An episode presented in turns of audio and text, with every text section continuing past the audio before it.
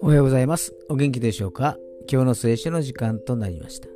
今日の聖書の箇所は、新約聖書、ローマ人への手紙、8章2節ローマ人への手紙、8章2節でございます。お読みいたします。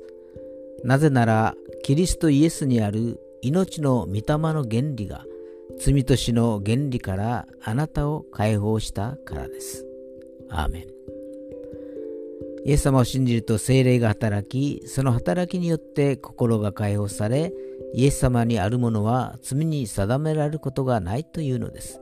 罪は神様から離れた的外れの生き方であり、死は分離、肉体が霊が離れることなのです。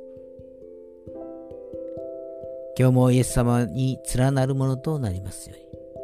今日という一日が皆さんにとって良き一日となりますように。よしでした。